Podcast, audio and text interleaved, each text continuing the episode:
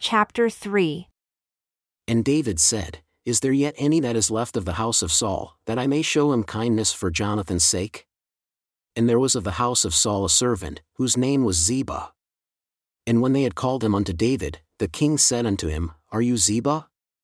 And he said, Your servant is he. And the king said, Is there not yet any of the house of Saul, that I may show the kindness of God unto him? And Ziba said unto the king, Jonathan has yet a son, who is lame on his feet. And the king said unto him, Where is he? And Ziba said unto the king, Behold, he is in the house of Machir the son of Ammiel, in Lodabar. Then King David sent and fetched him out of the house of Machir the son of Ammiel, from Lodabar. Now when Mephibosheth the son of Jonathan, the son of Saul, had come unto David, he fell on his face and did reverence. And David said, Mephibosheth. And he answered, Behold your servant.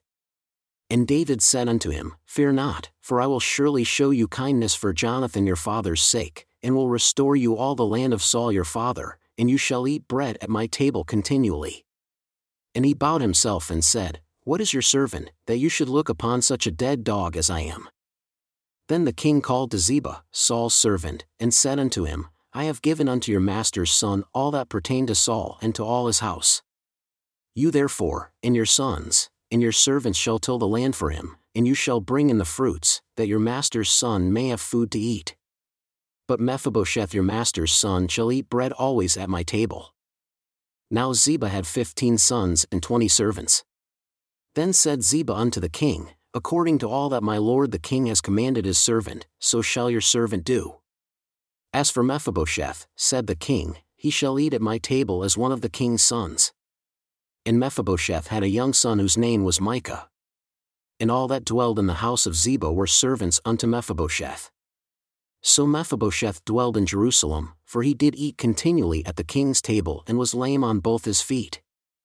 And it came to pass after this that the king of the children of Ammon died, and Hanan his son reigned in his stead. Then said David, I will show kindness unto Hanan the son of Nahash, as his father showed kindness unto me. And David sent to comfort him by the hand of his servants for his father. And David's servants came into the land of the children of Ammon. And the princes of the children of Ammon said unto Hanan their lord, Do you think that David does honor your father, that he has sent comforters unto you? Has not David rather sent his servants unto you to search the city? And to spy it out and to overthrow it? Wherefore, Hanan took David's servants, and shaved off the one half of their beards, and cut off their garments in the middle, even to their buttocks, and sent them away. When they told it unto David, he sent to meet them, because the men were greatly ashamed. And the king said, Remain at Jericho until your beards be grown, and then return. And when the children of Ammon saw that they stank before David, the children of Ammon sent and hired the Syrians of Bethrehob and the Syrians of Zobah, twenty thousand foot soldiers, and of King Maacah a thousand men, and of Ishtob twelve thousand men. And when David heard of it, he sent Joab and all the host of the mighty men. And the children of Ammon came out and put the battle in array at the entering in of the gate. And the Syrians of Zobah, and of Rehob, and Ishtob, and Maacah were by themselves in the field. When Joab saw that the front of the battle was against him before and behind, he chose of all the choice men of Israel and put them in array against the Syrians. And the rest of the people he delivered into the hand of Abishai his brother, that he might put them in array against the children of Ammon. And he said, If the Syrians be too strong for me, then you shall help me.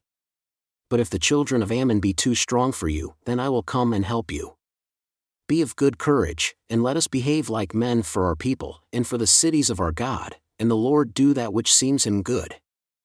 And Joab drew near, and the people that were with him, unto the battle against the Syrians, and they fled before him.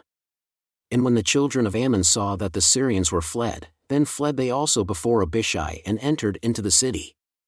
So Joab returned from the children of Ammon and came to Jerusalem. And when the Syrians saw that they were smitten before Israel, they gathered themselves together. And Hadadezer sent and brought out the Syrians that were beyond the river, and they came to Helam, and Shobach the captain of the host of Hadadezer went before them. And when it was told to David, he gathered all Israel together and passed over Jordan, and came to Helam. And the Syrians set themselves in array against David and fought with him.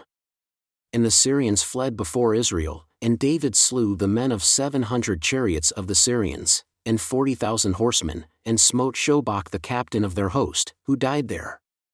And when all the kings that were servants to Hadadezer saw that they were smitten before Israel, they made peace with Israel and served them. So the Syrians feared to help the children of Ammon any more.